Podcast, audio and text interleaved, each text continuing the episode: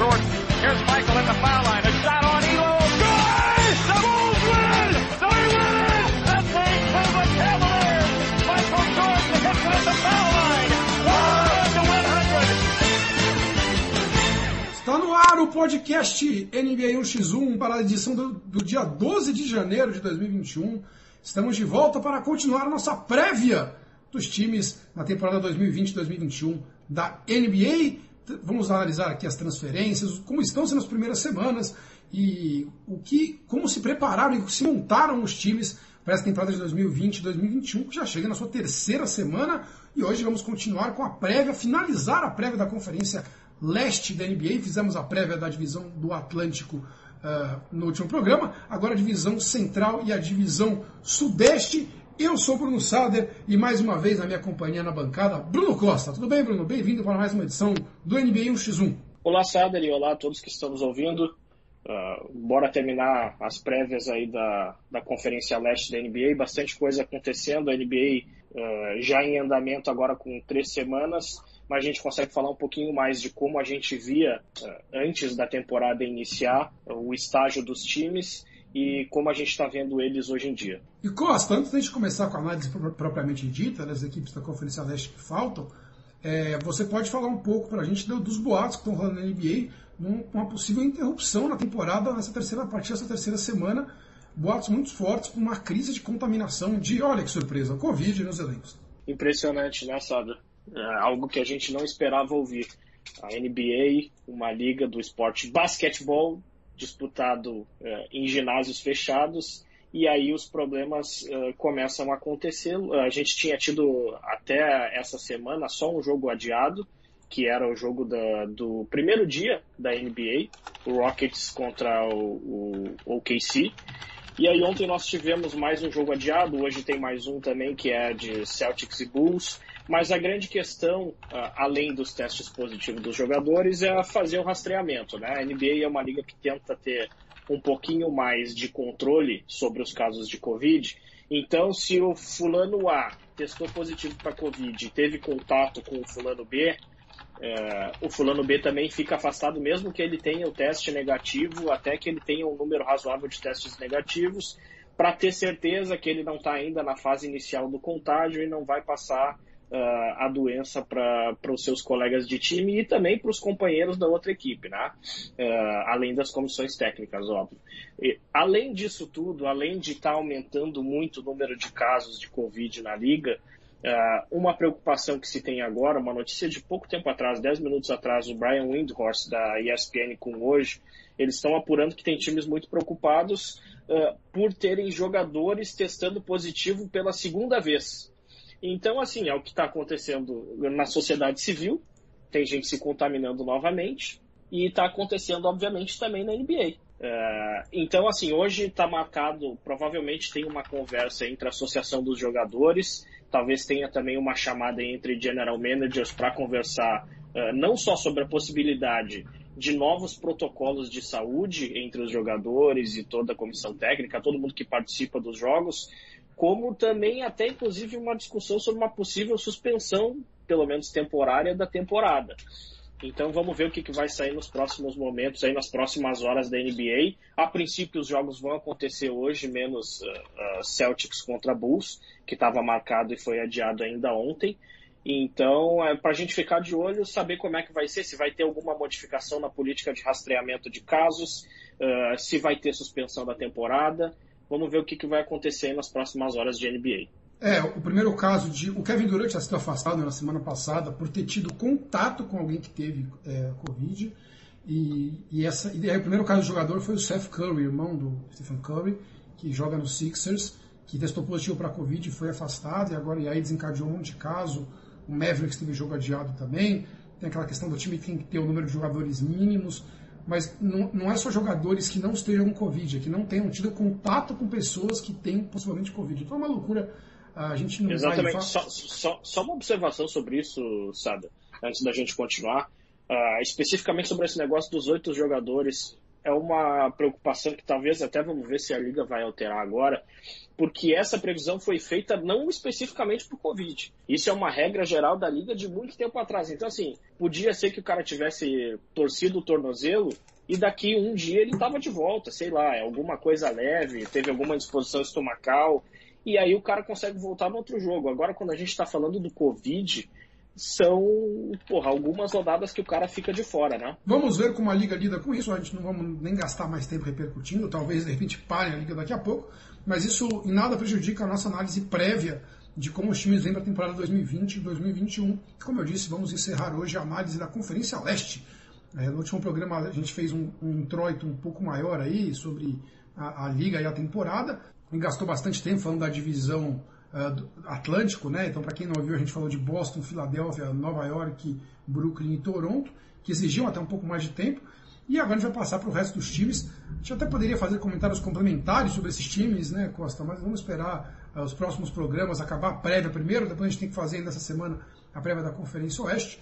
É, a ideia é que solte dois programas essa semana para fechar a prévia de todos os times. Afinal, estamos até roubando, né? Fazendo a prévia já com os jogos em andamento a NBA já na sua terceira semana, os times já jogaram cerca de 10, 11, 12 jogos, mais ou menos, depende entre 10 e 12 jogos cada time nessa temporada de 72 jogos, né? Então é um sétimo da temporada mais ou menos que já se foi. A divisão central, Bruno Costa, conta com talvez o grande favorito da Conferência Leste, o, o time do bi-MVP da liga, Giannis Antetokounmpo, que renovou depois de um, grande mistério, será que ele ia renovar, será que ele ia sair do Milwaukee no ano que vem para se unir com algum time no estilo Anthony Davis fez no Lakers, aquela coisa de reunir dois, três jogadores grandes para ganhar um título.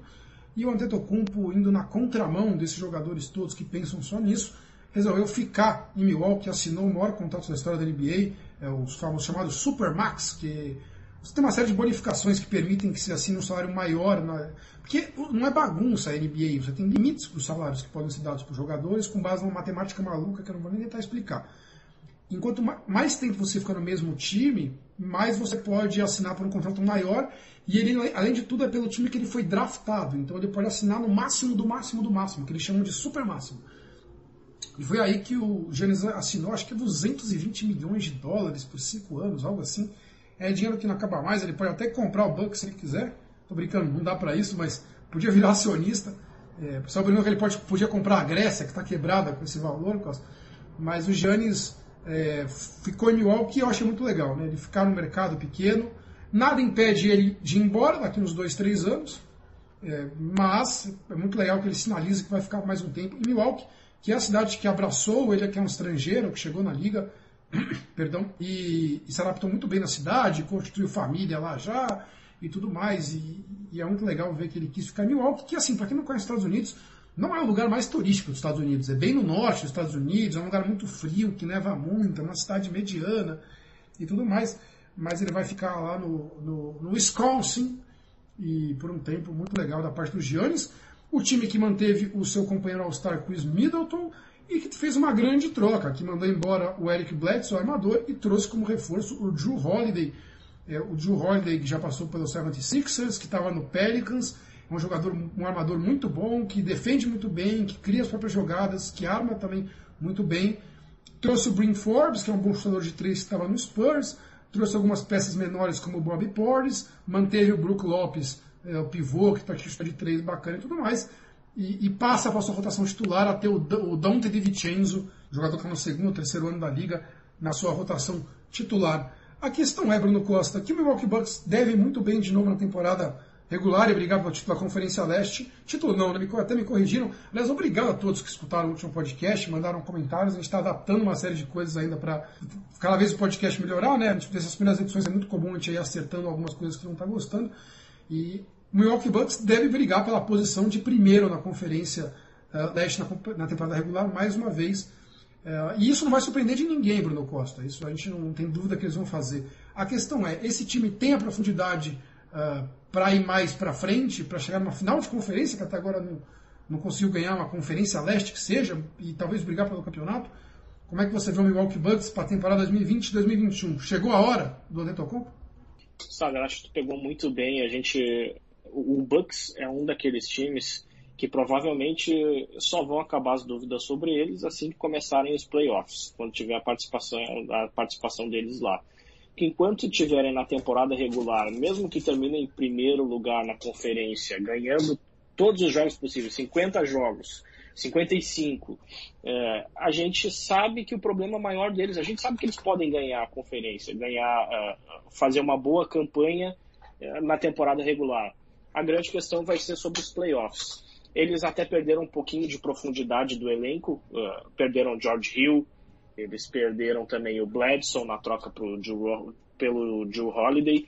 Uh, o Ilyasova foi embora, jogava alguns minutos no, nos playoffs perderam um pouquinho da capacidade defensiva pelo que a gente está vendo no início da temporada, uh, por causa do número de jogadores que saíram uh, do, da franquia, mas ao mesmo tempo eles ganham um poderio muito grande. Como no, nos playoffs a rotação tende a ser menor e os jogadores tendem a ficar um pouquinho mais de tempo em quadro, os titulares, o Joe Holiday é um cara muito importante. Por quê? Uh, ele defende muito bem, ele consegue defender posições diferentes, ele não é um cara que consegue defender só armador, ele vai conseguir marcar alas um pouquinho maiores também, porque ele tem muita força física e ele é muito inteligente para se posicionar na defesa.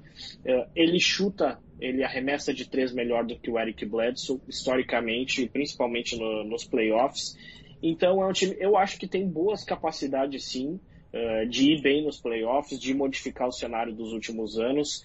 É, o Yannis está aí, ele parece continuar o mesmo jogador das últimas temporadas. Ele é um cara monstruoso defensivo, na def... monstruoso na defesa e que está evoluindo ainda ofensivamente. Então é um time para a gente ficar de olho. O Dante Di Vincenzo também tem tido uma evolução interessante. Vai ter mais responsabilidade essa temporada e nessa pós-temporada também. É um time para a gente ficar de olho. Eu acredito que eles tenham melhorado. Talvez não para a temporada regular, mas sim para os playoffs. Uh, seja um time capaz de se encontrar um pouquinho melhor. Uh, e aí a gente estava falando do, dos reforços que chegaram, das contratações, na verdade, não dá para a gente falar ainda efetivamente como reforço, né? Mas o Brain Forbes, ele realmente é um cara que espaça bem a quadra. O DJ Augustin também é um jogador que já teve algumas experiências de playoffs, inclusive com maior responsabilidade ofensiva do que ele vai ter no Milwaukee Bucks. Uh, o Bob Portis é um cara que eu acho que se encaixa bastante no espírito de time é, é aquele cara que vai vir do banco de reservas, vai colocar muita força nas jogadas, ele tem um bom arremesso de três, então para ele seja inclusive o Bucks a situação ideal que ele ainda não tinha tido na NBA. É um cara que tinha passado por times horrorosos do Bulls e do Knicks e agora ele encontra ali um papel um pouquinho menor para ele fazer, mas que ele pode desempenhar com bastante qualidade. Então é um time para a gente ficar de olho. Acho que a gente não vai conseguir dizer uh, se é um time de verdade que vai melhorar em relação aos outros anos até chegar nos playoffs. Independentemente do que eles fizerem na temporada regular, a gente vai ficar de olho uh, para os playoffs. Eu assisti um pouquinho ontem de Milwaukee Bucks atropelando o Orlando Magic. O time está com, com sete vitórias e quatro derrotas na temporada, é o líder da divisão central. E eu gosto muito da adição do Drew Holiday, porque você foi muito bem em reforçar o quanto o Antetokounmpo é bom na defesa também, jogador de defesa do ano da NBA. E ele está começando a adicionar os arremessos de três no seu jogo, então vamos ver se ele consegue ter um jogo um pouco mais sólido nos playoffs. Agora, o Drew Holiday é um cara que cria os próprios arremessos, né? E isso é muito importante porque você tira um, um, um Eric Bledsoe do time que estava muito mal de arremesso, estou sendo bonzinho, ele não estava arremessando nada o Eric Bledsoe. Então era ficava muito peso no Tetocompo e no Middleton. E você precisa de um terceiro jogador, até porque o Middleton não é né, aquele top 15 da liga, apesar de ser um All-Star e um ótimo jogador, você precisa de um outro jogador que, que possa criar próprios arremessos sem depender dos outros jogadores e depender de, de marcação livre e tudo mais. E o Joe é esse jogador, jogador que infiltra bem, tem um arremesso legal. É, o DJ Augustin e o Brin Forbes eu acho que suprem a ausência do, do, do Elias Sofa de, de arremesso de três. Então, é um time que, o Bob Portis, como você colocou, eu acho um bom nome jovem também, é um cara que joga ali de joga tanto na posição 4 como na posição 5. Aliás, tem feito bons jogos, com números sólidos pelo Milwaukee Bucks, dando tempo de banco para o Brook Lopes descansar. Milwaukee, para mim, é, é, o grande favorito da Conferência Leste. Naquela, naquela, naquele palpitômetro que a gente estava fazendo, Bruno Costa, é, de como os times vão, vão se portar e, e tudo mais, é, nível eles vão ficar? Se eles vão brigar pelo pela primeiro lugar da conferência na temporada regular por uma das seis vagas, por uma das quatro vagas da repescagem, ou se vão para as férias. Eu acho que você está comigo em achar que o Bucks vai brigar pelo título. Pelo título não, pelo primeiro lugar da Conferência Leste uh, com os 76ers e com o Nets. Tranquilamente. É? Tranquilamente, tranquilamente. Para mim são esses os principais candidatos. Claro, a gente está falando aqui sempre baseado numa análise técnica dos times, né? Porque a gente nunca vai conseguir prever o que, que vai acontecer de lesão com cada um. Então, uh, é, e a, a gente está sendo muito honesto também aqui, Costa. A gente está sendo muito honesto também, fazer uma análise aqui com base muito do, do, do, que não está, não se apegando muito do que está rolando na temporada agora. Então, como você falou, uma análise técnica do que os times podem apresentar. Porque, por exemplo, minha aposta, que era o Nets para ficar no primeiro lugar na temporada regular, na Conferência Leste, eu acho que eu já quebrei a cara. Né? Parece que o Kyrie Irving sumiu, não se apresenta no time, está na balada, lá com o Drake. Os caras então, assim... os caras os caras estão compilando agora vídeos uh, de stories de gente que teve em festas com a irmã do Kyrie Irving. Agora, a, a, Era aniversário da irmã notícia... do Kyrie Irving, né? Isso, notícia de há pouco agora, há pouquíssimo tempo uh, da ESPN americana, dizendo que a liga já começou a avaliar esses vídeos. Então, material de stories do Instagram ah, sendo puniram... avaliado oficialmente pela liga. Mas não puniram o James Harden, que estava na, na, na, balada lá do, do rapper lá em Atlanta, sem máscara, vai punir o Irving? Não faz sentido, né? Inclusive, parabéns para a liga, né? Ao não punir o James Harden, que durante a pré-temporada estava em umas baladas lá em Atlanta e postando para todo mundo ver, sem máscara e o caramba, e aí chegou depois no time, ninguém fez nada na liga, pronto, é o recado que você passa. Bom, se o Harden fez e não deu nada, eu vou fazer e dane-se, né? O recado tá dado. Então, parabéns aí para a NBA, para o Adam Silver. Péssimo gerenciamento dos atletas, ficar passando a mão na cabeça das estrelas dá nisso. Seguindo na divisão central da Conferência Leste, Indiana Pacers, Bruno Costa. Acho que a gente começa a entrar em times agora com análises mais interessantes, né? menos óbvias. Né?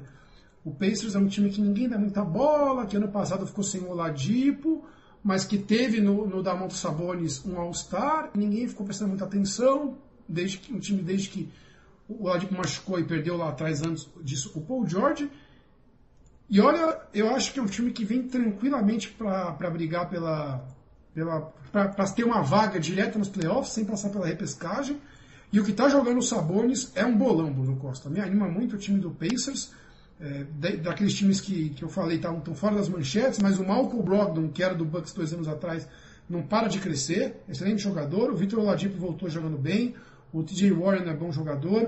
O Damonta Sabonis, Sabonis, que eu já disse, que ainda é jovem, faz um ótimo garrafão com o Miles Turner, que é um pivôzão um pouco clássico demais, um pouco pesado, mas que fecha muito bem o garrafão. Você ainda tem o irmão do Drew Holiday, o Justin Holiday, com o Jeremy Lamb no banco e com o Aaron Holiday, que é irmão também, né? São dois irmãos no banco. Os dois irmãos do Drew Holiday e o Jeremy Lamb, que adicionam uma certa profundidade de arremesso para o time. É um time legal de assistir o Indiana Pacers, viu, Costa? E eu acho que vai tranquilamente brigar por uma das seis vagas direto na pós-temporada sem passar por repescagem. É verdade. Vale a gente falar que o Nate McMillan, que era o técnico de várias temporadas do Pacers, ele foi demitido ao final da temporada passada. Ele tinha ganho uma extensão contratual, inclusive na bolha, e logo depois foi demitido. Um movimento uh, destacado da diretoria do Pacers. Uh, quem chegou foi o Nate Bjorken, que era auxiliar do Raptors e está agora fazendo um bom trabalho no Pacers. Uh, e assim, o Pacers agora perdeu também o TJ Warren no início da temporada, então os irmãos Holiday têm se revezado em quem inicia o jogo com o Oladipo, Brogdon, Sabonis e Turner. O que vale a gente falar bastante uh, são duas coisas. O, o, o, Sabonis, a evolução dele desde que ele chegou na liga até agora é sensacional. E o Pacers tem colocado muita responsabilidade sobre os ombros dele. Então ele está sendo mais ainda um criador de arremessos não só para ele, como também para os companheiros. E o Malcolm Brogdon, o que ele está fazendo é um negócio absurdo, né? Aumentou muito o número de, de, de responsa o número de, de arremessos dele ao longo dos jogos e ele está sabendo levar isso bem, está criando o próprio arremesso, continua criando para os companheiros. O Oladipo está aparecendo um pouquinho mais ele mesmo depois de um período grande, tentando se recuperar de uma grave lesão que ele tinha tido no joelho. Uh, O Miles Turner também está com uma média absurda de toco, tem mais de 5 tocos por jogos até agora na temporada. É um time para a gente ficar bastante de olho, sim. Está crescendo, está desempenhando melhor. O Sabonis está jogando muito, o Brogdon está jogando muito. Tem um bom banco de reservas. Agora está um pouquinho mais reduzido em função das lesões. O Jeremy Lamb talvez consiga voltar para os playoffs. Então é um time para a gente ficar de olho. O, o, TJ McConnell é baixinho, é aquele cara chato, aquele armador que vem é, e consegue dar alguns minutos de energia para o time. E tem também o McDermott que está voltando à vida aí, a NBA, ele que foi draftado pelo Bulls, tinha muita esperança sobre ele, uh, mas ele se mostrou que é no máximo um chutador razoável, que não consegue ter também um grande volume de jogadas porque ele acaba despencando em desempenho. Mas é um time que está aí para a gente ficar bastante de olho. De vez em quando a gente acha, pô, agora não vai dar. Pô, o Pacers todo ano aí, fazendo campanha de sexto, sétimo lugar, quinto lugar, quarto lugar uma hora os caras vão embora. Mas não, parece que eles ainda estão evoluindo. Jogadores, o, o, núcleo deles é muito jovem, então os caras eles não param de evoluir. Parece que nessa temporada, mudando um pouquinho o estilo de jogo, eles podem ainda uh, avançar ainda mais o caminho deles em relação aos, às últimas temporadas. É Brogdon muito jovem, Sabonis muito jovem realmente é um time que pode crescer. O Ladipo, que era a grande incógnita, né, de um jogador All-Star que machucou tão seriamente com um ano fora, parece que vai voltando bem. Miles Turner vai conseguindo se adaptar para não morrer como um pivô uh, muito paradão e pesadão que não tem mais espaço na liga, né? Então, ficar de olho no Pacers. Está de acordo comigo que eles brigam, que eles, pela, que eles devem ir direto para os playoffs sem repescagem, Bruno Costa? Ou nesse bolo maluco que é a Conferência Leste, Lembrando que a gente já colocou Nets, 76ers, Bucks e Celtics como quatro times que vão direto para os playoffs. Tem mais duas vagas. Uma delas tem que ser do Pacers. Uma delas é do Pacers. É um time consistente há muito tempo e parece estar fazendo algumas melhoras. Então é um time que a gente precisa respeitar e, e colocar eles aí entre os seis melhores da, da, da temporada regular. Não tenho dúvida sobre isso. E agora vamos passar para os outros três times da, da divisão central, que. É, vamos lá. Não são três times. São três times bons? Não, não são. No entanto, Bruno Costa, um deles me anima, que é o Cleveland Cavaliers. Embora esteja 5-6 na temporada, até que não é tão ruim, né? 5 vitórias, 6 derrotas. O Cleveland Cavaliers tem uma base de, de jovens jogadores muito interessantes e dois veteranos capitaneando um garrafão que vai, vai botando uma certa moral na, na liga nesse começo. Inclusive é um dos times que eu mais gosto de assistir na League Pass, é um time que se movimenta muito, é um time muito rápido. E, e é legal ver um time cheio de moleques promissores jogando. O, o Cleveland Cavaliers que tem dos seus jogadores é, no backcourt, que eles chamam, né, que são os armadores ali, os baixos do time, digamos, o, o, o Colin Sexton e o Darius Garland, e, e, junto com eles, jogando de ala, o Isaac Okoro, que foi draftado esse ano. Ou seja, essas, esses três que eu mencionei, o, o Sexton, o Garland e o Okoro, é, eles são as três últimas escolhas do draft do Cavaliers, correto, Bruno Costa? E nas, primeiras escolhas de, do Cavaliers no draft. E assumem as três posições titulares no time, e junto com dois jogadores de garrafão veteranos, rodados e ex-All-Stars aí, de grande nome na liga, que é o Kevin Love, que está machucado já, e o André Drummond, que está fazendo uma, um baita começo de temporada. Além deles, eles têm o Larry Nance Jr., que entrou no time no lugar do Kevin Love e está jogando muito bem. O Javel Magui, que chegou do campeão eh, Los Angeles Lakers para fazer um banco maior. E ali tem o Dante Exxon, que já passou pelo, pelo Jazz, o Seth Osman. Mas o que está muito interessante mesmo é ver essa molecada uh, rápida jogar do time do, do Cavaliers. Inclusive já gerou apelidos, né? A dupla Colin Sexton e Darius Garland, Sexton e Garland fizeram que a dupla Sexland. E aí eu vi que o Cavaliers recusou o apelido, falou que não ia divulgar esse apelido, que era muito baixo nível. Putz, nossa, não pode falar a palavra sexo. Uh, quantos anos tem o pessoal? 15, né? Mas, e, e, esse jovem draftado agora, que é o Isaac Okoro, pelo desse ano, não é que ele vai ser o novo LeBron, mas parece ser um jogador promissor também, ele marca muito bem, inclusive. Então está sendo muito legal ver o time do Cleveland Cavaliers jogar. Como eu falei, são cinco vitórias e seis derrotas.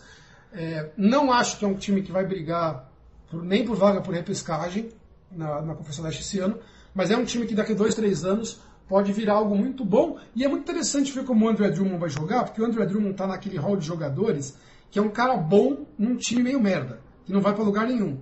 Então o cara quer jogar muito bem para de repente ser trocado para algum time que quer brigar pelo campeonato. Como por exemplo, o Mark Gasol no Memphis foi trocado para o Toronto Raptors para ser campeão. Sabe aquela troca meio de temporada que um time que quer ser campeão vai, faz uma loucura e puxa o cara para reforçar o elenco e vai ser campeão? Então, com, com, essa vontade que está o André Drummond e com esses moleques jogando com muita energia, e, e são jogos muito divertidos de assistir do Cavaliers, e acho que é uma perspectiva aos próximos anos muito boa em Cleveland, Bruno Costa.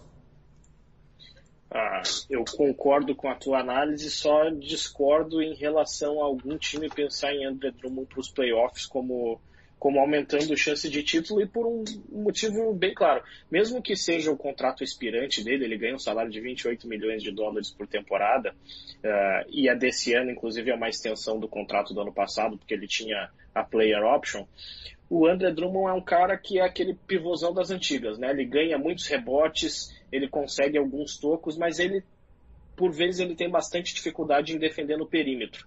Ele até teve alguns momentos uh, melhores nessa temporada, esse início de temporada. Ele teve alguns roubos de bola decisivos, inclusive, tem conseguido mais roubos até do que é o comum para a carreira dele. Mas o papel dele, por exemplo, no ataque que ele tem no Cleveland Cavaliers de, de fazer até uma boa distribuição de bola na cabeça do garrafão, acho que ele não teria em outros times. Uh, talvez seja um cara que ganha muito para ter um papel muito limitado em um bom time. Eu acho que ele tem uma carinha de quem continua aí no, no Cavaliers pelo resto da temporada. Uh, que é realmente é, é, é engraçado, time. Bruno Costa, desculpa, é engraçado é, inclusive assistir claro. o jogo do Cavs, como algumas vezes a, o, a tática do Kevin é a bola para o André Drummond para ele resolver lá no garrafão, para ficar trombando e tudo mais. E eu entendo essa limitação que você coloca, que ele, os pivôs hoje espaçam muito a quadra, né? que é o termo da moda, que é, ou seja, eles saem do garrafão, vão para a linha de três, chutam de três, é, e isso gera buracos nas defesas dos adversários. Mesmo assim, ofensivamente, ele é um pivô muito forte. Eu acho que ele pode gerar algum estrago ainda. Mas enfim, eu só quis mencionar que é engraçado às vezes como passa uma bola para o André Drummond debaixo do garrafão e ele fica lá brigando com três cotoveladas, sobe uma, duas, três vezes, tenta e consegue colocar a bola.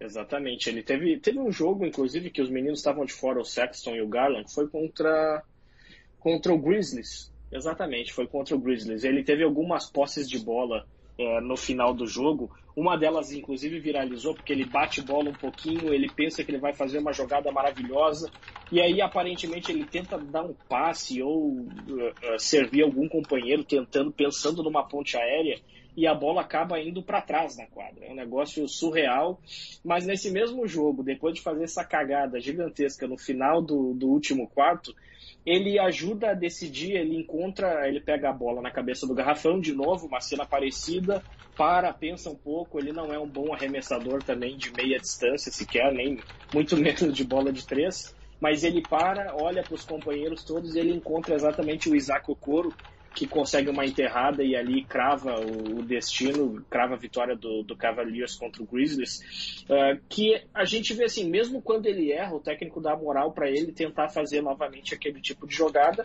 até porque quando os meninos estão de fora, tem muita dificuldade o time do Cavaliers para achar os arremessos.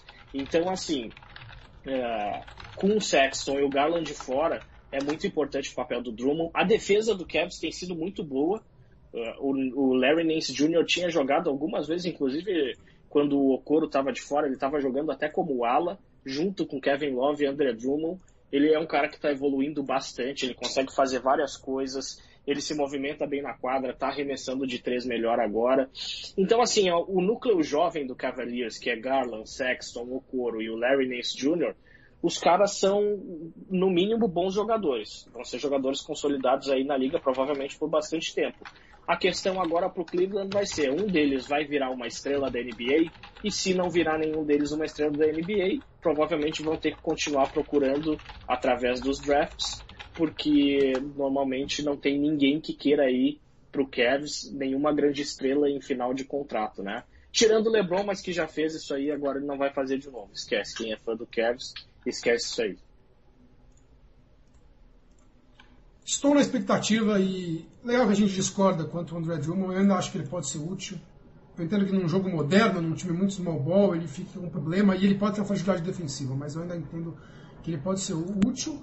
E eu sei que o contrato não ajuda muito, mas eu acho que pode pintar algum time fazendo uma loucura aí para ter esse jogador. Que ele foi chutado basicamente uh, do Detroit, muito estranho. E vamos falar, aproveitando o ensejo, vamos falar do que para mim é o pior time da liga, o Detroit Pistons, o bicampeão de 89 e 90 da NBA, é, o time campeão de 2004 com o Larry Brown, é, curiosamente três títulos com times é, bem fortes defensivamente, né? Inclusive os, os, os, primeiros eram os Bad Boys, Pistons, tudo mais. E que desgraça o Pistons, né, Bruno Costa? Que arranjo de ex-jogadores, que catado, nada dá certo. Eu assisti uns dois, três jogos já deles, o time está uh, em dez jogos, perdeu oito na temporada até agora. É, o Killian Hayes, que é o draft deles, não foi bom. O Dylan Wright não está jogando nada. O, o, Blake Griffin, esboço de jogador, meu Deus do céu, erra tudo que tenta. Eles, eles adquiriram alguns jogadores, não sei qual foi a perspectiva, então eles, eles trouxeram, com, pagando caro, o Mason Plumley do Nuggets, dois jogadores do Nuggets, o Mason Plumley, que nem foi tão caro, mas era um cara que a gente assistia no Nuggets, que claramente quando ele entrava para ajudar o, o Jokic, como reserva, o time do Nuggets ia ladeira abaixo, porque ele é muito engessadão, até que ele é inteligente, passa bem, mas ele é muito durão e tudo mais. Não tem arremesso que não seja debaixo da, da tabela. E, e, trouxeram, assim, o único jogador que presta no time, o Jeremy Grant, que não queria ser uma terceira, quarta opção no Denver Nuggets, falou, vou me mandar para um time onde eu seja a principal opção. É, foi para o Detroit Pistons, realmente ele joga quase o jogo todo, ele teve jogos de 30 pontos, mas parabéns, você é a principal opção um time nojento. O Pistons não consegue ganhar de ninguém time que tem no banco ainda dois jogadores do, do Miami, o Wayne Ellington e o Josh Jackson, e fazendo a armação junto com o, Killian, com o Killian Hayes, é, às vezes sim, às vezes não como titular, mas quase sempre encerrando os jogos. Outro ex-jogador em atividade, né, o, ex, o MVP, ex, não, MVP é, de outrora, Derrick Rose, longe, longe, longe daquele Derrick Rose de Chicago Bulls que a gente viu antes das 34 ligações, é, lesões de ligamento que o Derrick Rose teve um esboço de jogador também, erra tudo o que tenta, Bruno Costa. É assim. É um misto. É, é tragicômico ver o jogo do Pistons. Você fica com um pouco de dó do Blake Griffin, que é o que é hoje em dia e está num time nojento. É, um pouco de dó do Derrick Rose, mas também o cara não tem mais nada para tirar. E, sinceramente, tá todo mundo bêbado lá em Detroit. É difícil mesmo, Bruno, de verdade. Analisando, eu acho que é disparado o pior time da NBA hoje, o Pistons. É, o Killian Hayes, que é o jovem, o, a, a, escolha de draft de primeira rodada do Pistons desse ano, estava arremessando muito mal já, né? A parte do ataque também não estava servindo muito bem os companheiros, estava num momento difícil. Claro que a adaptação também, vou falar a verdade, né? A adaptação essa temporada especificamente está sendo ainda mais difícil para esses jogadores jovens que tiveram muito pouco tempo antes de chegar na liga e não tiveram nem adaptação, não tiveram, não conseguiram nem passar pela D-League, se fosse o caso, para desenvolver um pouco mais. Eles não tiveram a Summer League também para ter um contato inicial com jogadores de um nível um pouquinho diferente a que eles estavam acostumados a enfrentar. E aí, olhando o elenco de hoje do Pistons, assim, eu não entendo, eu também, assim, a, a escolha do Jeremy Grant não dá para a gente ficar é, questionando, porque a escolha do cara, realmente, eu entendo que ele queria ter mais arremessos, mas, porra, no pior time da liga é difícil. E ele assinou por três temporadas, então não é nem algo assim, eu tô pensando no meu próximo contrato. Eu duvido que ele acha que ele vai ficar três anos lá no Pistons. É muito difícil, sabe? O Blake Griffin, ele parece um, um robô, cara. É um negócio surreal. E assim, duas temporadas atrás, a primeira temporada dele no Pistons completa, era um cara que estava no All-NBA. Ele não era mais já o Blake Griffin de outrora, realmente, ele tem, teve muitas lesões na carreira, é, foi bastante prejudicado por isso, mas duas temporadas atrás ele era All-NBA. E hoje ele parece, sei lá, um tio que está com, com um joelho de mentira e foi lá brincar na quadra com a rapaziada. Claro, estou exagerando aqui, mas ele não é sombra do jogador que ele já foi. Chega realmente eu não achei exagero, eu achei precisa a descrição. é difícil, cara. Aí o Plumlee também. Esse aí é um jogador que, sei lá, é que ele também ganha um salário um pouquinho maior do que deveriam pagar para um jogador da posição dele que faz o que ele faz. Mas esse aí é alguém que eu consigo ver um time uh, de meio de tabela uh, buscando algum defensor para tentar ajudar nos playoffs, sabe? Mas, mas é isso, mas... Bruno Costa. Eles pegaram um monte de jogadores que são bons jogadores. Pô, o Jeremy Grant, o Mason Plumlee, é, são jogadores ali legais para você compor um elenco de segunda opção, terceira opção, dar profundidade. Mas quando você gasta um dinheiro para esses caras serem a base do seu time, não é que veio de graça ainda, né?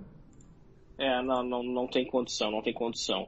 É, é muito difícil. Eu acho que assim, eles só estão pensando de verdade nas próximas temporadas e tentar. Agora não tem nem jovem para desenvolver. O Seku Dumbuya, que é a escolha do ano passado, é, ele joga muito pouco também, ele tem pouco tempo de quadra. Eles assinaram essa temporada também o Josh Jackson, que era a escolha top 5 de quatro temporadas atrás, mas que nunca conseguiu se desenvolver nem no Suns e nem no Grizzlies. Uh, chegou a ter alguns bons jogos agora no Pistons, mas uh, é difícil vislumbrar uma, uh, um desenvolvimento tão grande que torne ele um bom jogador de um bom time na NBA. Então, assim, os caras têm que torcer agora realmente é para é finalizar a temporada, de repente ficar menos ruim o Blake Griffin. Difícil também pensar em alguém tentando adquirir ele para os playoffs. Desse jeito que ele está jogando, ele devia ser inclusive reserva do time. Então, cara, o que dá para pensar se, pro Detroit Se falava Pistons muito é... em um, no Blake Griffin poder ir para Golden State até, sei é, lá. não, esquece, Diziam ele como ele mais. também ser um jogador desses que ser usado para reforçar um time que está brigando pelo título. Isso, se falava inclusive um time que, que muita gente cogitou por bastante tempo, era o Blazers. Porque eles poderiam ter aí um jogador na posição 4, 5, de repente no small ball, que ajudaria bastante o CJ McCollum e o Damian Lillard, mas acho que essa porta foi fechada, o Blake Griffin está numa situação lamentável. E assim, gosto muito do jogador, mas o Derrick Rose é bem como tu descreveu, cara. É, quase dá pena deles. É, não fico com pena exatamente porque acho que eles estão bem arranjados pro resto da vida, né? Ele ganhou centenas de milhões de dólares na carreira, não tem muito como ficar com, com pena. E a escolha de draft deles, que foi o Kylian Reis também, o francês Kylian Reis, muito, muito discutida também, né? muito criticada. Você tinha opções aí interessantes que ficaram para depois. É, tem o israelense Danny Avdia do Wizards, que a gente vai falar depois. Uh, tem o Devin Vessel do Spurs, está jogando bem no Spurs, e principalmente o Tyrese Halliburton do, do, do, Kings, que é um dos grandes nomes no começo de temporada entre os jogadores jovens. Muito Até bom. o Cole Anthony do Magic, que foi a 15 escolha, tá faz, mostra algumas coisas interessantes. Se discute muito o Kylian Reis, mesmo o Knicks com o Obi Topping, que veio logo depois.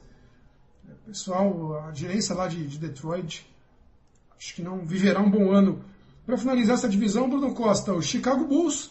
Chicago Bulls, o que voltou às manchetes esse ano, no ano passado, né? Não por causa da, da parte dentro de quadra, mas graças a Michael Jordan e ao The Last Dance, né? Ao documentário da Netflix, nem lembro o nome em português, não, que não é a última dança, né? Alguma coisa. Arremesso final, acho. Arremesso final, meu Jesus. E é um outro time cheio de jovens, né? Que também não vai a lugar nenhum, né? O Kobe White continuou se desenvolvendo como armador, mas ainda não está pronto. Draftaram o Patrick Williams, que é um ala muito novo e muito cru. Gastaram uma escolha alta de draft nele, estão apostando muito, inclusive, nele. Você tem o grande pilar do time ainda, que é o Zach Lavine, que é mais famoso pelas suas enterradas e um outro arremesso para ganhar jogo maravilhoso, mas não é um cara consistente. E você tem uma série de bons nomes que podem evoluir, né? O próprio Kobe White, o Laurie Markkinen, que é um jogador que eu gosto, o Wendell Carter Jr., que também é um pivô e joga de quatro também, que pode evoluir, o Tadeu Ziano, que está no banco também. Mas tudo isso é muita promessa, é muito para daqui a pouco. A realidade do Bulls hoje é um time cru, cru e cru. Bruno Costa, pelo menos uh, teve mudanças na gerência. O técnico do Bulls, eu esqueci o nome Billy dele. Donovan agora. O Billy, Billy Donovan, Donovan, o Billy Donovan, isso. que era do OKC, de ótimos trabalhos no, no Oklahoma City Thunder, assumiu o Bulls. Esse é um bom sinal para o Bulls, mas é um time muito cru ainda. Mais um. É, é, exatamente. Eu assisto bastante do Bulls por motivo de ser torcedor do Bulls, então eu, eu, te, eu te digo assim, a mudança do time uh, de Jim Boylan na temporada passada, que era disparado o pior treinador da liga, mas sim por larga margem, larga margem, larga margem, uh, para o Billy Donovan é um negócio surreal. O Bulls fez duas partidas muito ruins para abrir a temporada, mas tem melhorado consistentemente jogo a jogo só que assim, é bem como tu disse mesmo, sabe? É, é um time que é pro futuro. É um time para o futuro. Falta ainda ali talento. Por mais que tenha mais organização agora, o time ainda gera muito turnover. As últimas temporadas eram ainda maior, mas agora, uh, com um bom técnico, o Zach Lavine está jogando com muito mais inteligência. O Kobe White ainda precisa amadurecer um pouquinho, mas é um cara, um pontuador muito bom. O Patrick Williams era o jogador mais jovem do draft, então ele demonstra bom potencial, bastante força física. Ele tem aí jogado, ele é um dos jogadores que ele mais marcou até agora na temporada. É, primeiro, segundo e terceiro lugar são uh, Yannis Antetokounmpo, LeBron James e Kawhi Leonard. Então acho que é um cara que está sendo bem batizado aí na liga. Ele tem até conseguido se segurar em quadra. É, tinha muito receio sobre o arremesso dele. Ele está conseguindo desenvolver bem. É, ainda vai ter que melhorar muito a parte de bater bola, de criar arremesso para ele, para os companheiros. Mas é alguém que está demonstrando uh, bom, bom potencial. O Laurie Markkanen, de novo lesionado, afastado. Até teve um início de temporada melhor do que ele estava jogando nos últimos anos, mas fica aquela incógnita ele não assinou extensão com o Bulls, extensão contratual, então vai ficar para o final da temporada. Vamos ver se vai ter mais interessados. Uh, não sei se o Bulls vai querer de repente negociar ele, fazer um sign and trade. Uh, é difícil prever, ele fica pouco tempo em quadra, acho que esse é o maior problema. O Wendell Carter Jr. é um pivô regular, não é grande coisa. E aí tem alguns bons veteranos mesmo no banco. O Satoransky é um cara que está afastado agora porque ele teve também um teste de Covid positivo. Uh, e aí vem o Otto Porter, que também machuca muito, poderia ser alguém interessante para times que estão na parte de cima da tabela, mas ele não consegue ficar saudável. É um cara que defende muito bem, chuta bem de três, mas não consegue ficar saudável, não adianta. E tem aí o Ted Young também, que é outro veterano bastante reconhecido pela NBA. Eh, ele e o Garrett Temple são caras muito interessantes para se ter no conjunto. Uh, e não sei sinceramente se o Bulls pensa em fazer trocas vendo que não vai a lugar nenhum, que infelizmente é o, é o destino que eu prevejo para a franquia esse ano. Uh, eu não sei se vai começar a pensar em fazer uma reconstrução, tentar adquirir algumas outras escolhas uh, no draft, ou se vai tentar ir até o final com esse elenco aí, vai dar uma temporada para ver o que, que eles podem produzir. Mas assim, é um time que melhorou bastante do ano passado para cá. Eu consigo vislumbrar um pouquinho mais de esperança aí para os torcedores da franquia, mas ainda precisa ter uma estrela onde se concentra o jogo e precisa desenvolver os jovens talentos. Não é de uma hora para outra que vai conseguir reconstruir uma franquia que estava nadando aí num, num monte de merda nos últimos duas, três temporadas. Expectativa para Bulls e Pistons, férias, né? Você consegue vislumbrar qual que é um dos dois brigando pela repescagem ainda? Cara, por serem, da conferência? É, por serem 10 times, eu acho que talvez o Bulls conseguisse engatar, dependendo de como for, se conseguir todo mundo se manter um pouquinho mais saudável, pela organização do time, eu consigo imaginar de repente beliscando ali uma décima colocação. Mas passar efetivamente para os playoffs, eu acho que fica bastante, bastante difícil. Ah, por exemplo, agora o Bulls vem de três derrotas. Foi uma viagem para a Costa Oeste que o time fez. Todas apertadas, mas foram derrotas mesmo assim, né? Então chega lá no final do jogo e falta alguém que consiga chamar o jogo com eficiência. Uh, falta o time desperdiçar menos posses de bola. Eu acho que dá para beliscar um décimo lugar, mas assim é o máximo, máximo, máximo da franquia. Já coloquei no palpitômetro aqui que você acha que o time briga pela repescagem. Para mim, o Bulls vai para as férias. Eu não vejo como o Bulls brigar então a gente vai comentar um pouco mais pra frente já do que está acontecendo nos jogos, mas eu não consigo ver consistência nesse time do Bulls. Essa é a divisão, a fraca divisão central, com dois bons times e três times que devem ficar de fora dos playoffs. E aí você tem a emboladíssima divisão sudeste, com Orlando Magic, Charlotte Hornets, Miami Heat, Atlanta Hawks e Washington Wizards. Vamos começar falando das duas surpresas dessa temporada. O, assim como o Pacers, um time que ninguém presta muita atenção, mas tem um time mais ou menos arrumadinho é o Orlando Magic, Bruno Costa. Um time que frequentador dos playoffs nas temporadas recentes, embora sem muito destaque, mas sempre passa dos playoffs. Tem a ex-primeira escolha do draft do 76ers, Markel Fultz. Tinha, né? Estourou o joelho, agora vai ficar de fora da temporada. O Ivan Fournier, que é um pontuador decente, mas que é regular. E um destaque total para o garrafão composto pelo Aaron Gordon e pelo, principalmente pelo Nikola Vucevic, que é um, um, pivô muito completo, que arremessa de três, que tem velocidade, que joga bem debaixo do garrafão. Mas o, o banco com Mo Mamba, Al Farouk Amino, Terence Ross, o Calouro Cole Anthony. Eu acho que esse é o ano que o Orlando fica de fora dos playoffs, Bruno Costa. Ah, então estamos juntos nessa opinião, sabe? De verdade. Uh, a perda do Fultz principalmente vai fazer, vai ter um efeito devastador para esse time. Por mais que ele ainda não jogasse exatamente como uma primeira escolha da, do draft da NBA, era um cara que estava conseguindo jogar um pouquinho mais, estava com mais agressividade, estava arremessando mais lance livre, ele estava armando muito bem as jogadas para os companheiros. Então acho que o time vai sentir muita falta do Markel Fultz e vai precisar do Cole Anthony, que era um cara que estava ali para pontuar vindo do banco, armar algumas jogadas de repente com o Terence Ross, e agora vai precisar assumir uma responsabilidade que ele não está pronto ainda para assumir. Uh, assim, é muito engraçado ver o Cole Anthony jogando é, eu gosto da confiança dele, cara. Ele, eu acho que ele entra assim e pensa, eu sou o Stephen Curry. Eu vou cortar e vou chutar e dane-se. Ele sai fazendo uns arremessos malucos, cara a cara, tipo James Harden, assim, como se ele fosse colocar todas. Eu gosto desse tipo de confiança. Óbvio que vários deles são horrorosos, não onde de entrarem.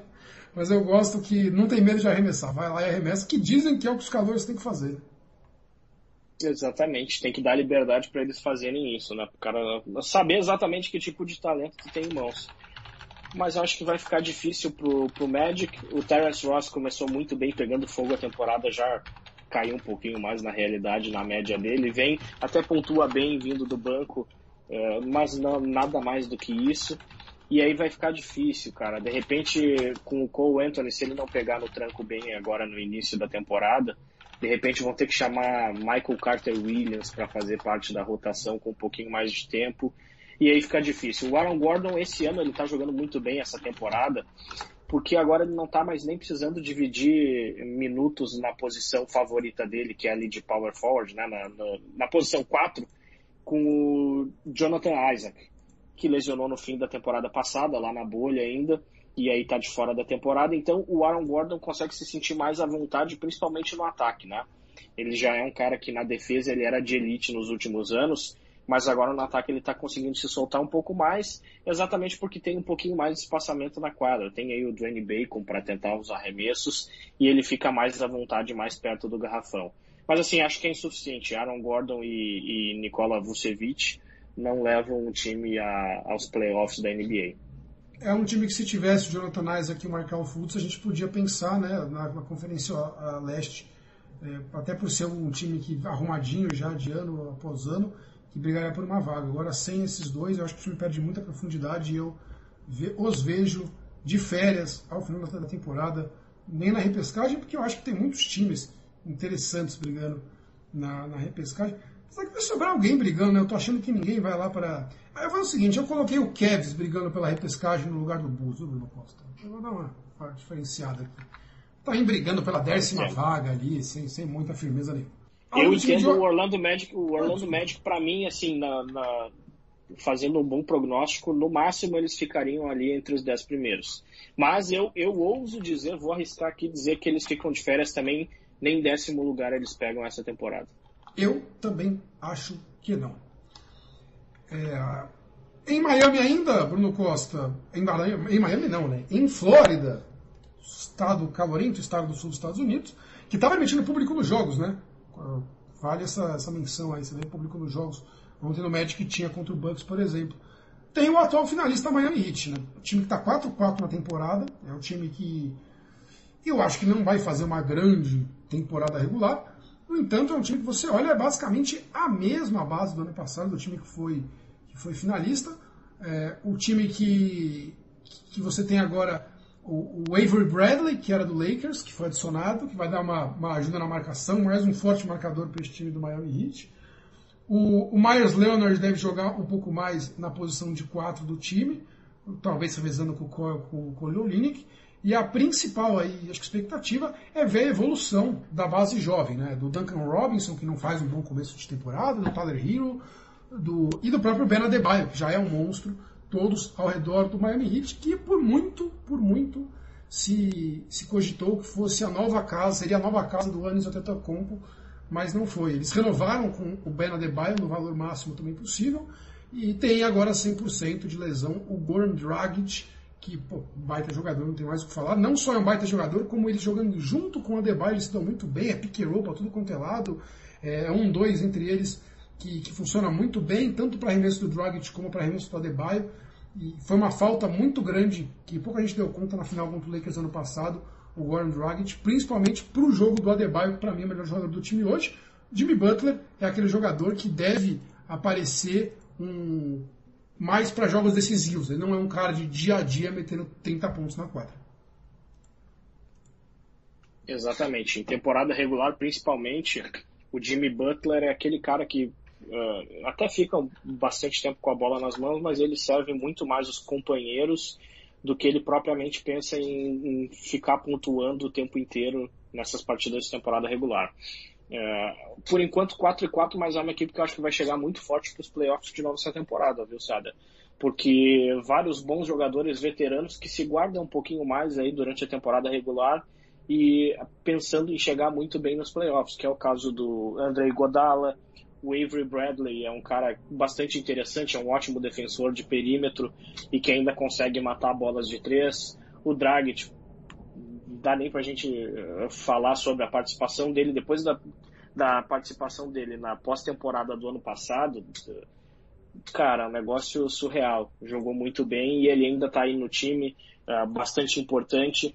E eu acho que um cara que vai, tá indo bem já nesse, nesse início de temporada, mas que vai ser importante nos playoffs para substituir inclusive o Bama Debaio, que é a âncora dessa defesa, né? Concordo contigo, hoje ele é o melhor jogador do time. Eu acho que é o Precious Atwa, porque é um cara muito grande também, ele é muito forte, ele tem bastante mobilidade lateral, assim como o Ban Adebayo. Ele ainda não tem, obviamente, é, o nível de criação de jogadas que tem o Adebayo, mas é um cara que consegue preencher aquele espaço ali quando chegarem os jogos mais importantes no fim de temporada. É, quando tiver, sei lá, o, o, se o Miami enfrentar, por exemplo, o Bucks, é mais um cara que consegue tentar conter um pouquinho mais o Yannis Antetokounmpo. Então, assim, as perspectivas pro, pro Heat para essa temporada são boas, tanto quanto eu acho que eles podem igualar a campanha do ano passado. Uh, não vão fazer nada de, de, de incrível na temporada regular, mas a gente não pode tirar os olhos deles para os playoffs, porque aí muda completamente o campeonato, muda o jeito de jogar, e aí o Heat vem forte quando chegar essa pós-temporada. Deve se classificar não brigando pela primeira posição da temporada regular da Conferência Leste, mas com facilidade ali pelo terceiro, quarto lugar, né? É, eu acho que se escorregar até o quinto lugar é, é ok pro Heat. Ano passado verdade. mesmo eles, eles passaram baixo na tabela, né? Acho que foi sexto, foi, quinto, não lembro. Foi, é, foi, eu não lembro se foi quinto ou sexto, mas eles jogaram com o Pacers e o Pacers era o mandante do jogo. Ou seja. O mandante do jogo, o mandante do jogo não, né? Tinha a vantagem do mando de quadra, que significa absolutamente nada quando os caras estão na bolha mas significa que fez uma campanha melhor do que o Hit. Acho que foi quinto o Hit, salvo, salvo engano. Né? Salvo engano é maravilhoso, né? que permite que eu cometa qualquer erro colocando a palavra salvo engano depois. Mas esse é o Miami Heat, sem novidades, vai brigar. Eu, assim, a gente poderia fazer um futuro, uma futurologia aqui. Eu acho que não vai brigar pelo título esse ano. Eu confio mais no Nets e no Bucks para fazer uma final de conferência. Mas a gente pode falar com, com o desenrolar da temporada um pouco mais de como vão chegar mais para frente esses times. Agora, temos três times aqui que vão brigar para classificar, que não tem classificado nos últimos anos, vão brigar para classificar, dois deles principalmente. E um deles apostou muito alto e o outro é a minha aposta de surpresa para essa temporada, de grande evolução. Qual dos dois você quer ouvir primeiro, Bruno Costa? A minha aposta ou o time que apostou alto? Vamos ouvir a tua aposta. Minha aposta, que é a mesma do ano passado, mas acho que esse ano vai, que é o Atlanta Hawks. É um time que pouca gente presta atenção. Quando eu presto atenção, vai prestar atenção no Trae Young, com toda a justificativa do mundo, né? Que já é um excelente jogador pro nível da NBA, apesar de sua terceira temporada, é isso? Segunda, terceira temporada. Mas é um, jogo, é um time completamente cheio de jogadores jovens e muitos promissores e que adicionou uma série de jogadores veteranos mais sólidos para a rotação. Então vamos lá, todo mundo conhece Trey Young, o armador e grande estrela do time, um pouco fominha, deveras vezes, famoso pela troca com o, com o Doncic, quando o Atlanta podia ter pego o Doncic, mas preferiu pegar o Trey Young e o Cam Reddish, que é um outro armador do time. Cam Reddish era um dos ótimos jogadores do time de Duke, que tinha o Zion Williamson e o R.J. Barrett no universitário, e está se desenvolvendo ainda, eu acho que vai ser um, um armador bem decente para a NBA. O time ainda tem a quarta escolha do draft do ano passado, de Andrew Hunter, que é um jogador muito interessante, que joga na posição 3, joga na posição 4, é muito bom fisicamente, marca muito bem. Tem um jogador que ficou muito tempo machucado ano passado, mas que é muito completo, assisti bastante jogo do Hawks ontem, inclusive, que é o John Collins, que é um ala pivô que arremessa bem de três, que é ágil, é um aqueles magros altos que enterram. É, enterrou na cara do Antetokounmpo também ontem. Nossa, uma coisa horrorosa para o Antetokounmpo, a, a enterrada que ele tomou um pôster do John Collins, que é um jogador que me anima muito ver jogar. É, e você ainda. E eles adicionaram. Só para fechar, desculpa, os jogadores jovens, você tem o Kevin Huerter também, que é um jogador que joga de armador na posição 2, que, que vem fazendo bons jogos. E eles adicionaram um, um rol de jogadores experientes para dar, dar uma base para esse time e finalmente virar um time de playoff na Conferência Leste. É, você já tinha no time desde o ano passado o Clint Capella, que é o pivôzão lá, que veio de Houston, que é meio paradão, é mais para pegar rebote, travar o garrafão, mas tem sua utilidade. E aí eles adicionaram o Rajon Rondo, vindo do, do Lakers, que não vive normalmente na carreira, está numa fase final de carreira, mas é um cara muito experiente, muito importante para a molecada, e que mais importante, apesar de ter tido problema com, com outros elencos, outras oportunidades, ele abraça muito a molecada do time. Inclusive no Celtics, as brigas que davam lá é porque ele defendia os moleques do time contra o Kyrie Irving. E aí, dá, aliás, contra o Kyrie Irving, antes do Kyrie Irving, lá atrás, isso, é, na época do Isaiah Thomas tudo mais, enfim. E depois ele foi pro, pro, pro Pelicans, tem problema no Pelicans também, mas aí você tinha registros que ele assistia desde a época do Celtics, jogos da G-League, para ver os molecadas jogando. Enfim, tudo leva a crer que apesar dele ser um cara que se dá mal com técnicos de vestiário, ele é muito bom no Red Rondo e, e, e, brigou no, com o técnico do, do Mavs. Fugiu o nome, Bruno Costa, que estava há 200 anos lá também, quando passou por lá, mas com os jogadores ele está muito bem. E com o projeto da molecada, adicionou o jogador do Sacramento Kings, o Bogdan Bogdanovic, que é um ótimo jogador, ele joga na posição 2 ou 3, é um ala muito alto, sérvio que estava que tava chateado por não ter muito destaque no Kings, foi para o mercado, quase foi para o Bucks e acabou no Atlanta. Talvez recebendo um pouco mais do que deveria, sim, mas citando aqui a, a excelente Jack McMullen, repórter histórica da NBA, lá, que fica baseado em Boston, é o que times como Atlanta, de mercados menores e times ruins, têm que fazer para conseguir jogadores de um bom nível. Tem que pagar mais do que eles valem, senão eles não vão. Foi o que aconteceu com o Bogdan Bogdanovic, Bogdanovic e foi, foi o que aconteceu também com o Danilo, Danilo Galinari, que vem do, do Oklahoma City Thunder, então dois alas, o Galinari até joga de ala pivô às vezes, que vão, até tá, tá fora nesse começo de temporada, mas que vão adicionar uma cara mais sólida, mais velha e mais experiente para time do Atlanta Hawks. Falei bastante, Bruno Costa, o time que ainda tem o Okongo de pivô, tem o Bruno Fernando, que é um jogador do, de Moçambique, o Solomon Hill, que chutou umas bolas de três. Eu estou animado para o Atlanta Hawks, eu acho que é o ano que o Atlanta Hawks volta para os playoffs. E tem, tem, desculpa, e tem um ótimo técnico, né, que é o Mike Budenhauser, pupilo do Greg Popovich, ex-assistente técnico do Greg Popovich, já foi técnico do ano pelo Hawks, naquele time do Al Horford, do Danny Schroeder e tudo mais. Enfim, Bruno Costa, falei bastante, estou animado com o Atlanta Hawks. Para mim, justificadamente. Uh, mas vamos lá, só a gente estava falando antes aí do, do Rajon Rondo. Uh, ele teve uma briga no Chicago Bulls com Jimmy Butler e Dwayne Wade, também comprando a briga pela rapaziada, porque ele, eles diziam que os mais experientes, os mais experientes reclamavam da falta de atitude dos mais novos, e ele foi comprar a briga com a rapaziada. Brigou só com, com o Jimmy Butler, que era o cara criado ali na casa, e com o Dwayne Wade, que foi um jogador médio também da NBA, né? Uh, e aí o Rajon Rondo também, a história dele no Dallas Mavericks é que ele abandonou o time, né? O, Rick Carlisle é o nome do técnico, acabei de ver aqui. Exato, né? exato. É, tá lá, ele abandonou o time nos playoffs, maravilhoso. Ah, eu cansei, tô bravo, briguei com vocês e, e vou embora. Uh, o técnico do Hawks não é o, o Budenholzer mais, né? Ele tá no Bucks. Ele tá no Bucks, é o Lloyd Pierce o técnico do Hawks agora, atualmente. Uh, mas ah, assim. Tô, tô, maluco, tô maluco, né? Eu citei o Budenhauser aqui na anotação, mas é, completamente maluco. Ele, completamente maluco. Exatamente. Escusas aí, eu...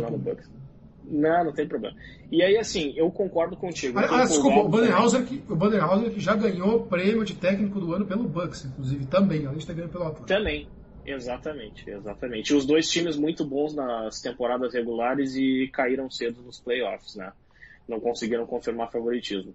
Mas, assim, o Hawks, eu vejo o núcleo jovem, cara, eu tô contigo, é muito bom. É muito bom. Porque, assim, o Trae Young, o problema dele é só que ele porra, ele não, não defende nada, né? É o pior jogador da liga hoje, defensivamente falando. Uh, mas o Cam Reddish uh, e o DeAndre Hunter, eles foram draftados exatamente pensando nisso também. Na habilidade deles de ajudar não só no lado ofensivo da quadra, mas também na defesa. Porque são caras muito grandes para as posições que eles ocupam. Uh, o John Collins é outro cara que precisa melhorar um pouquinho ainda na defesa, e eu acho que é o único motivo pelo qual ele não ganhou uma extensão, uma renovação pelo salário máximo permitido para um jogador de, uh, de, da idade dele, a primeira renovação de contrato. Se tem um motivo pelo qual ele não ganhou essa extensão ainda, é exatamente a defesa. Então é um cara que precisa ainda melhorar, está melhorando já nessa temporada, talvez a, a companhia dos jogadores mais experientes inclusive ajude ele nisso, né? Uh, uma pena que o Bogdan Bogdanovic ele machucou na semana passada, ainda não se tem um diagnóstico completo, mas dizem que ele fraturou o joelho. Uh, Pô, tinha é pego um... no Fantasy, fiquei triste, hein? Exatamente, exatamente. É um caso é um caso triste realmente, porque ele é um cara que consegue, ele arremessa bem, não estava arremessando bem agora, mas ele é de fato um bom arremessador e ele é muito bom criador de jogadas também. Inclusive no time lá da, do, da Sérvia, no Mundial de Basquete do, do, ano passado, ele era o armador do time. Ele com o Jokic, os dois dividiam e não tinha aquele armador tradicional, aquele cara mais baixinho, distribuidor de jogo, porque os dois fazem isso muito bem, né? Uh, o Galinari não é nenhuma novidade exatamente, ele tá lesionado. O time da Sérvia, para quem não sabe, que ganhou, ganhou dos Estados Unidos, né? Exatamente. Era os Estados Unidos baleadaço, né? Com time F, né? Mas mesmo assim. É, mas era os Estados Unidos. É. Então, assim, é um time que tem boa capacidade, mesmo com a ausência de alguns dos veteranos por, por alguns períodos de tempo aí na temporada regular. É um time ofensivamente que é muito bom, tá melhorando com o tempo. A rapaziada aí tem ótimo nível. É, talvez não seja exatamente um time para começar a pensar em ganhar é, nos playoffs agora, mas é um time que tem condições de ir para lá e brigar é, em bom nível com, com a equipe que for enfrentar nos playoffs. Vai ser tiroteio, né? O jogo do Hawks é assim. Eles fizeram dois já com o Nets nessa temporada que foram maravilhosos e exatamente desse jeito. Os dois times pontuando muito, uh, mas a tendência é que dê uma ajustada na defesa e que essa rapaziada aí consiga ganhar pelo menos uma experiência de playoffs, um tempo de playoffs nessa temporada.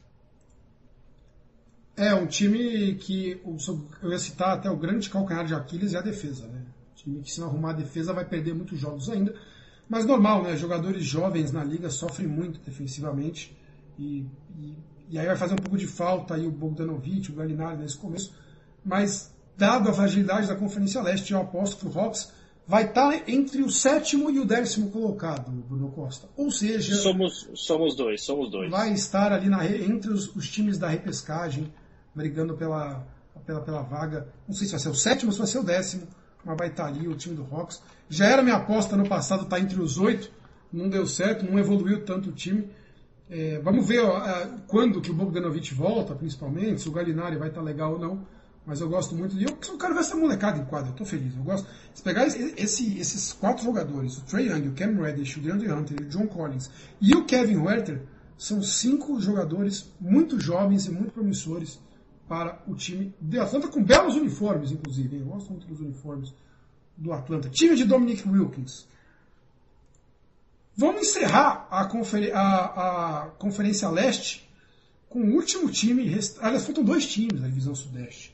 Vou deixar para o final a maior incógnita e vou trazer antes aqui o time que apostou alto. O time que deu um, um contrato enorme para o ex-excelente jogador atualmente meio sobre, com certo sobrepeso, Gordon Hayward. O time que draftou o jogador com o maior marketing possível, não estou dizendo que não é um bom jogador, que é o maior marketing possível, e com mais polêmica no draft, que é o Lamelo Ball. O time que já tinha o Terry Rozier vindo do Celtics, e dois ótimos jogadores jovens, Devontae Graham e o PJ Washington. Devontae Graham, principalmente na temporada passada, apareceu jogando muito bem. Que é o Charlotte Hornets, né? Um time que já teve Kemba Walker como seu grande pilar, inclusive foi para o Celtics nessa troca com o Terry Rozier. E agora se reconstrói apostando altíssimo, com um salário enorme para o Gordon Hayward, outrora All-Star, outrora craque, que vem de dois anos de lesões bem chatas no Boston Celtics. Michael Jordan, dono e quem dá as cartas lá no Charlotte Hornets, Bruno Costa, tá querendo ver o time nos playoffs. Eu até acho que o Hornets briga por uma vaga na repescagem, mas eu não boto muita fé não nesse time, a não ser que o Terry Rozier e o Devontae Graham apresentem uma evolução muito grande, até porque o banco com Miles Bridges, com o Biombo e com o Malik Monk, é que é um banco horrível, mas também, né? Mas bom tem começo de temporada do, do Lamelo Ball, inclusive que muito se critica por ser a, por todo o, o confete em volta da família Ball, mas ele faz um bom começo de temporada. Muito bom. Ele parece realmente ser um jogador que tem capacidade para ser um bom jogador da NBA. Se vai ser uma estrela ou não, vai depender. O cara vai ter que ganhar força física, obviamente, vai ter que melhorar ainda um pouquinho mais o arremesso, mas ele já é um ótimo passador.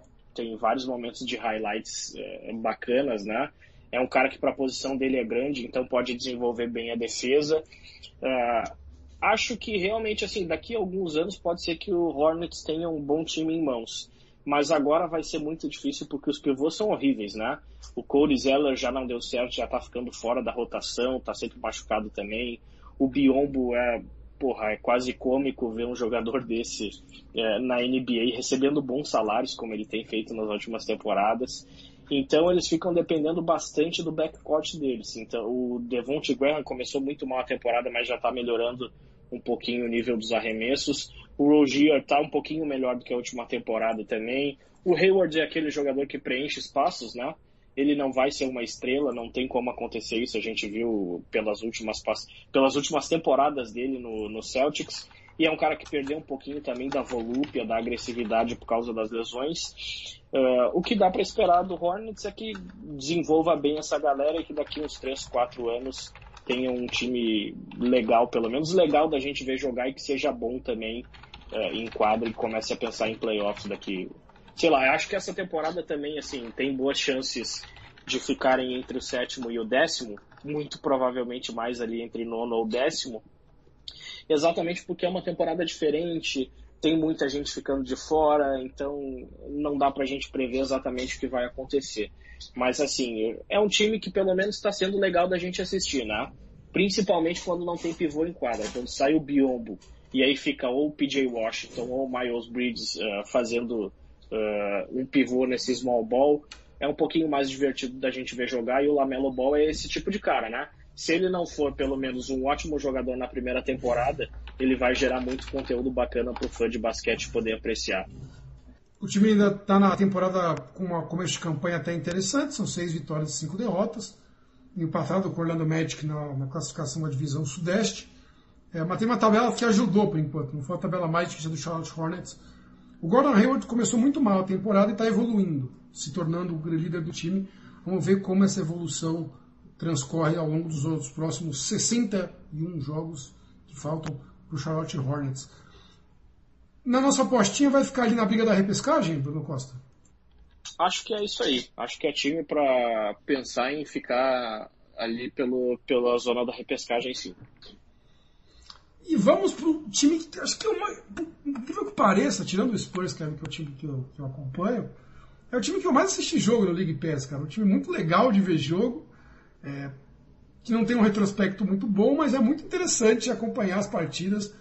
Uma defesa basicamente nula e uma correria gigante e com a adição de um ex-MVP, uma vez MVP, sempre MVP, como MVP de temporadas anteriores, que é o Washington Wizards, né? O time que muito tempo foi o time de Russell, de, de John Wall e de Bradley Bill, o John Wall, depois de renovar por um zilhão de dólares e ficar um ano e meio afastado por lesão, foi trocado para o Houston Rockets pelo Russell Westbrook, que chega para fazer companhia para o Bradley Bill, o jogador mais injustiçado da NBA no ano passado, que apesar de ter uma média de mais de 30 pontos por jogo, por, por volta de 30 pontos por jogo, não foi chamado para o All-Star Game porque o time dele é horrível.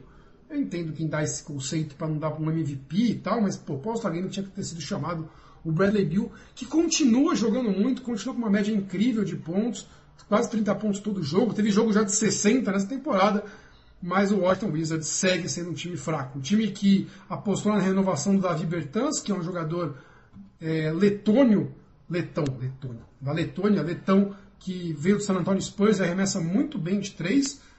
É, o Russell Westbrook, obviamente, está na rotação titular. O Thomas Bryant, como pivô, vai evoluindo, tendo chute de três, adicionando um pouco mais de ferramentas no seu jogo. Mas machucou, time... né? É uma, uma pena. O Thomas Bryant agora, uma lesão séria, uh, fora da ah, temporada. Ah, foi sério? Né? Eu vi que ele machucou, mas eu não foi vi que era sério. sério. Infelizmente, está fora da temporada, inclusive. Putz, que pena. Vai, jogar, vai dar mais tempo para jogadores que não aguentam jogar muito tempo, né? Como o Robin Lopes, irmão do Brook Lopes, que é um jogador que era para jogar um, alguns minutos assim mais de reserva, e o Mortis Wagner, pivôzão alemão.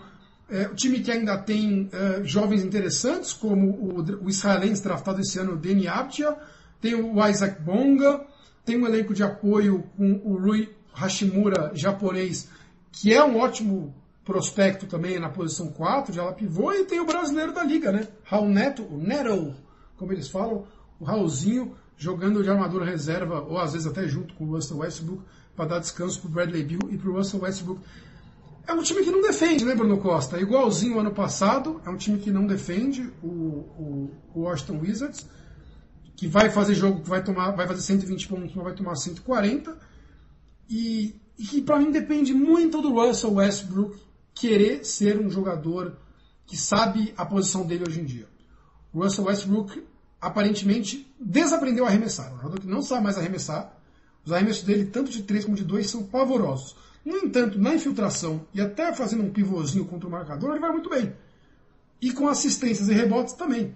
Então o Westbrook já teve triplo duplo essa temporada e vai muito bem apoiando o time. O problema é que ele estraga o time quando ele decide ficar arremessando de 3 e de 2, querendo fazer todas as jogadas e fazer todos os pontos. E ele não está arremessando bem. Então, os jogos que ele lembra que ele não sabe arremessar, arremessar mais e se limita ao estilo Ben Simmons, só infiltrar e fazer bandeja, ou passar para os amiguinhos e pegar rebote, ele vai muito bem e, dá, e, e desafoga o próprio Bradley Bill, que consegue respirar um pouco mais.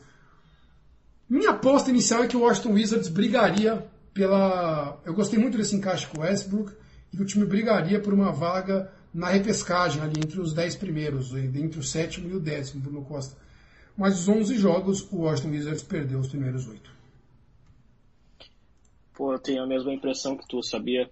Para mim era um time para brigar entre o sétimo e o décimo lugares, mas me irrita muito. Eu achei que, por exemplo, essa temporada o Bradley Bill ia poder se dedicar bastante mais à defesa. Ele até tem defendido um pouquinho mais do que a temporada passada, e achei que isso ia vir porque, porra, com o Westbrook do lado, é um cara que consegue dividir a responsabilidade no ataque, então tu não precisa ficar tão concentrado assim só no ataque e marca um pouquinho mais, ajuda mais na defesa. Problema é que nem o Westbrook eh, consegue se concentrar e jogar um, do lado da defesa da quadra. Então fica esse time assim. O, o rookie, o Danny Avdia, é um bom jogador, realmente. A gente pode observar, ele é um cara que é um jogador inteligente, é bom passador, ele tenta se colocar corretamente no momento defensivo do time. O Rui Hachimura, a mesma coisa, ele é um cara inteligente, ele consegue marcar, tem um bom tamanho ali, tem boa mobilidade, uh, mas mesmo assim, como um conjunto, não funciona, não dá certo. E um time que não consegue defender precisa ser um negócio espetacular demais no ataque. E aí o que, que acontece? Na segunda parte, o Davi Bertans está começando a voltar a ter bons arremessos agora. Ele ficou lesionado, ficou afastado no final da temporada passada é, para se recuperar, inclusive, então estava sem ritmo. O Troy Brown Jr., que era um cara que parecia que estava se desenvolvendo em um bom arremessador de três, parou, não consegue mais. Então, o time sem ter boa, boas peças vindo do banco, bons arremessadores para espaçar bem a quadra e sem fazer uma boa marcação, porra, cara, aí é difícil de vislumbrar. O Bertans, não, marca ninguém. Não marca ninguém. Meu e agora Deus. com a lesão do, do, do, Thomas Bryant, ele até tem jogado alguns poucos minutos como um pivô no small ball. E a experiência é quase engraçada, de verdade. Eu estava assistindo ontem o jogo E é difícil, é difícil. E assim, a gente vê que o Westbrook, apesar de ter bons números, ainda não encaixou com o time, que o Wizards tem três vitórias até agora na temporada, e dois desses momentos que saíram com vitória foram sem a participação do Westbrook. Então o recorde dele na NBA está em 1 e 8. Tá? É, é, e vamos dizer que o substituto dele, quem iniciou e teve mais tempo de quadra nessas vitórias quando ele não estava jogando, é, é o Raul, o Raulzinho, Raul Neto, o Nero, como eles chamam. É, e ele não é lá uma unanimidade, né? Como nível é, NBA. Mas assim, não, não, não, é um jogador catastrófico. Eu não acho que o Raulzinho não, compromete. Não, tem feito, tem feito. Não é que é um jogador injogável, dá pra pôr ele em quadra, mas não dá pra esperar que ele crie muita coisa. Exatamente. Ele até melhorou bastante os arremessos dele do ano passado para cá. É, e o ano passado precisava muito mais ainda do que nesse time do Wizards, porque ele estava no 76ers, que faltou muito exatamente isso, arremessadores. Ele está jogando. E aí vem também, ele tem um pouquinho mais de espaço aberto, porque o Bradley Bill continua jogando demais, é um negócio impressionante. Ontem, mais uma vez, ele jogou muito. É assim, é surreal. É surreal que esse cara tem feito no ataque. E eu tenho algum receio que ele eventualmente peça uma troca se ele achar que o time não está encaixando. Porque esse aí é um jogador que eu tenho certeza absoluta que a maioria dos times que sentem que estão próximos ao título fariam um esforço enorme para ter ele no, na equipe. Cara, dá uma dor do Bradley Bill, mas assim, lado bom, eu tenho ele no Fantasy, Bruno Costa. Ele destrói sempre, porque ele tem que jogar o jogo inteiro porque o time é horrível, ele faz os seus 30 e poucos pontos e o time perde. Não. E uma boa eficiência, né? Ele é um cara. Ótimo ele não é aquele cara que tem a bola o tempo todo e aí ele faz muito ponto no volume. Não, é porque o cara é realmente, ele além de tudo, ele é eficiente. E é um grande jogador, sim. Não, não vai ter All-Star Game esse ano, né? Mas tem que estar entre os selecionados. Pelo menos pelo início de temporada dele. Já fez. Aliás, o Gordon Hayward é um outro que fez, que eu esqueci de mencionar, que fez um jogo de 60 pontos já. Para finalizar o Washington Wizards, eu queria destacar que o que pode ser um trunfo para eles, me dá uma expectativa de que o Westbrook seja bem usado, Bruno Costa, é o fato do Scott Brooks ser o técnico, né? O Scott Brooks, para quem não lembra, foi técnico do OKC na melhor fase do, do Russell Westbrook e conhece bastante o jogador, quis trabalhar com ele, inclusive. Então, acho que o fato do Scott Brooks ser o técnico do Russell Westbrook, que não é um jogador fácil de se lidar, pode acabar potencializando ele. Mas realmente, precisa consertar os problemas defensivos, senão não adianta, né? Faz 120 pontos, toma 140, não vai chegar a lugar nenhum. O Washington Wizards, que eu tinha expectativa que brigasse por uma vaguinha na repescagem. Vamos ver se o time evolui no decorrer da temporada. Bruno Costa, deu nosso tempo de podcast, cerca. Matamos a divisão, a divisão, as duas divisões que restavam e a Conferência Leste. No próximo programa voltamos com a prévia da Conferência Oeste e talvez com a notícia do interrompimento da temporada. Né? A gente repercute no próximo programa. Uh, agradeço a você. Tá ficando legal, né? Tá ficando legal as prévias das equipes. E até bom pra gente que tá fazendo isso já ter um pouquinho mais de informações dos times que estão jogando. Fechado, Bruno. Valeu, um abraço. Valeu, Bruno Costa, o pessoal da audiência. A gente fica sempre uh, feliz com o feedback de vocês que estão ouvindo essas primeiras edições. Mandem pra gente, por favor, os, os comentários. A gente vai acertando as edições do podcast NBA 1x1 para que elas fiquem mais redondinhas. A gente vai, vai acabar acertando aqui e ali para deixar elas do, do, formato que a gente deseja daqui umas 3, 4, 5 edições, aparando as arestas para ficar um produto bem legal para vocês. A gente volta ainda essa semana essa ideia com a prévia da Conferência Oeste. Um abraço, até a próxima.